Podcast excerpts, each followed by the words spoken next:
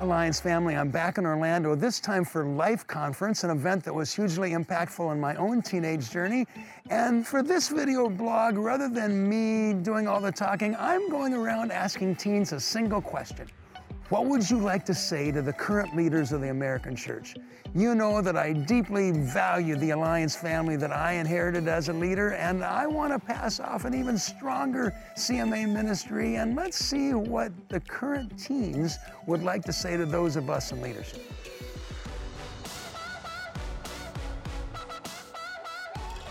I don't really think they were doing that bad. I just kind of like it. So, yeah. My church is a great job of just lifting up our youth and encouraging them. It's a great, loving family. Like, I feel welcomed and loved, and it's just amazing. You're doing pretty great right now. I appreciate the work that they put into um, the sermons and um, worship and stuff because I think that's like a big part. Like, I love worship and I love singing and I love doing all that stuff, so I appreciate that. I have got so much support from all my pastors and everything that I am so thankful for all of them. Keep it up. Keep, you know, trying to reach more people. Just try to bring more people to the church that are different. Thank you to my church family for always pushing me to be the best Christian that I can be for them, putting me through a lot of struggles and making me go through uncomfortable places to help push me to become a, a missionary for other people to learn about Christ like I did. Every little detail, they're they're in your life and they're they're there to help you, and it's it's an amazing thing of of the church. So I want to thank them and tell them that they're doing such a wonderful job and that we love them very much and we're in our church we're very much as a family and i think that's just something very special. I love the way that they uh, lead us um, and guide us through the path of life and how they're always there for us to support us no matter what we're going through. Um, so basically keep it up. They're doing an amazing job and can't wait to see what they're going to do next. Community is one of the most important parts about church and you can believe in Jesus with all your heart. You can believe in the Lord. But if you don't have community within the Lord, that's one of the first steps. Go talk to someone random in your church. I could go up to someone random in my church and be able to talk to them, have a conversation with them, instead of just staying with the same group of people. We're making a difference in the world, but in order to make like a huge impact in our community and just like overseas and all that, I feel like we should like be able to unite with each other and work together because when we're not united, we end up going into like arguments, and people look at us from the outside and they're like, oh, that's just a fighting church, and I don't want to be a part of that. To feel more united as a church as one instead of like separate congregations doing their own thing.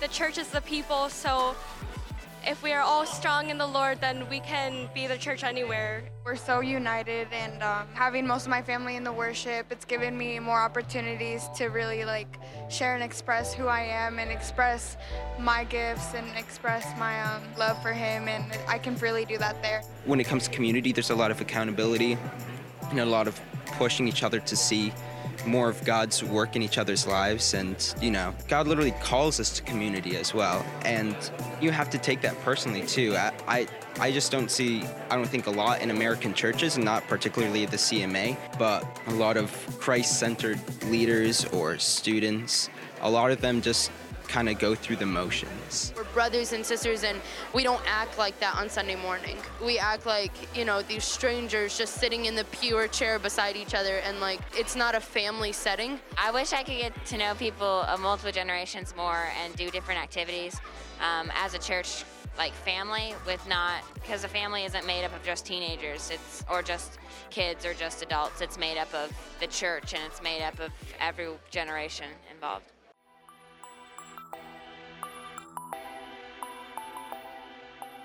our church, I don't think we're getting as involved in the community as we could.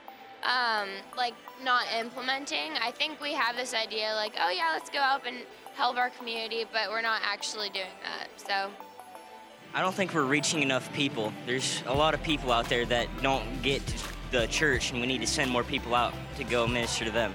We should try more community outreach. Bring more youth to our church because we have a uh, like a lot of like older population in our church.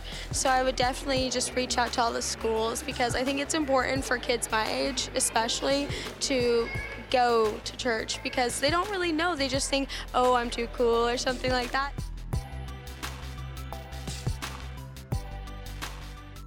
I believe that we need to do a better job of explaining how to do this instead of saying don't do that. Because then, if we were just simply saying don't do that, we're not going to do it. But then, how are we going to react when a certain situation comes our way that we may not know how to react to? Some church leaders could, I think, to the general public, they kind of sound like, in my opinion, motivational speakers with a band behind them, right? I, I feel like sometimes the messages can be a little like elementary if they could, you know, go deeper, dive deeper into the Bible, I think I, that'd, that'd be more enjoyable for me. I want to be able to reach a point in my life when I'm talking to like a non-believer and they ask me like they can throw any question at me and I'll be like I know that I'm well secured and I have the right equipment and like the right tools to be able to like answer their questions. And I want to be like secured that I know that my pastor and my church leaders can do that for me instead of just giving me like the same, you know, same old, same old.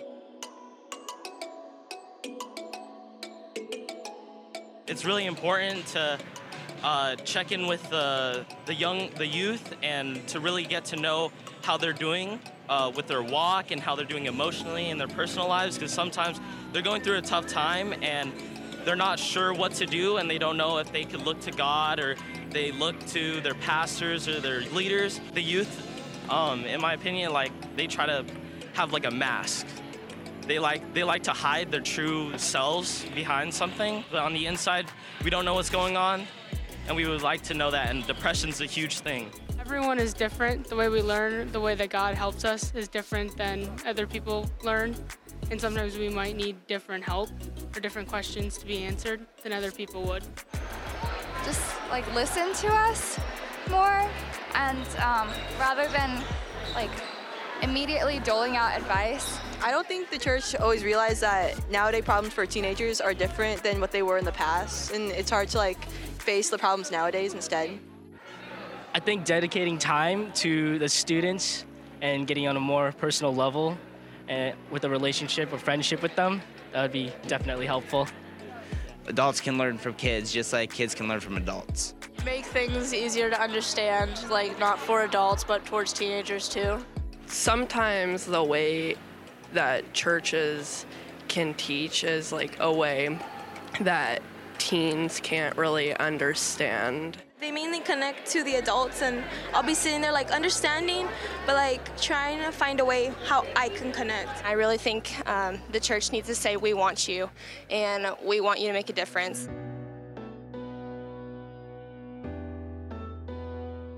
You know, the church always says, oh, we're so loving and accepting of different people, but then behind closed doors, they're talked about and judged. Um, like my dad works at a church and stuff, and they're always like preaching like love everybody, like everybody was made in God's image, and then they judge people that are themselves, like not just like sexuality, like piercings or your clothes or just anything and they're like they can be really rude about it and it's like they're just not accepting at all. When jesus was here and we're supposed to follow jesus' example as when he walked on the earth um, he didn't care if they were lepers if they were prostitutes uh, tax collectors. In that time lepers were put into camps and tax collectors weren't talked to as much and i think that nowadays a lot of people have biases against other people. We need to put those biases aside for a little bit and focus on getting to the person and reaching the person versus judging the person for who they are and what they are before Jesus. I think certain people get too caught up in like the appearance or the rules, I don't know, and they don't see that we're just like loving God and rejoicing a lot of people see like the judgment of Christians and we think that like shouting from a distance at these people just saying like I'm a Christian is to make them like see that you know we have the right way but it doesn't and we have to focus on loving more getting closer. A lot of people worship in different ways. I personally don't enjoy singing that much and so standing in front of the church congregation and singing it it's just really awkward and uncomfortable to me so I kind of feel like a lot of the things could just be like if if they made it optional or there wasn't as much pressure and they're like everyone stand up or like you're just a sinner. If I sit down and I don't sing, everyone just looks at me funny. But if I stand up and sing, then I feel like I look funny and I'm just uncomfortable.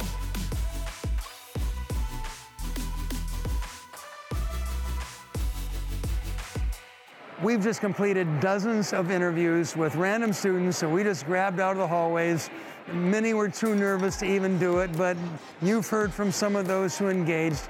There's a profound appreciation for the church that I didn't fully anticipate. I'm sure that we will have to cut many comments from this video collage of all the appreciation. You'll hear some of it, but they're over and over and over. They were thanking, thanking, thanking. I would have to probe for give me some challenges, give me some criticisms, give me some concerns.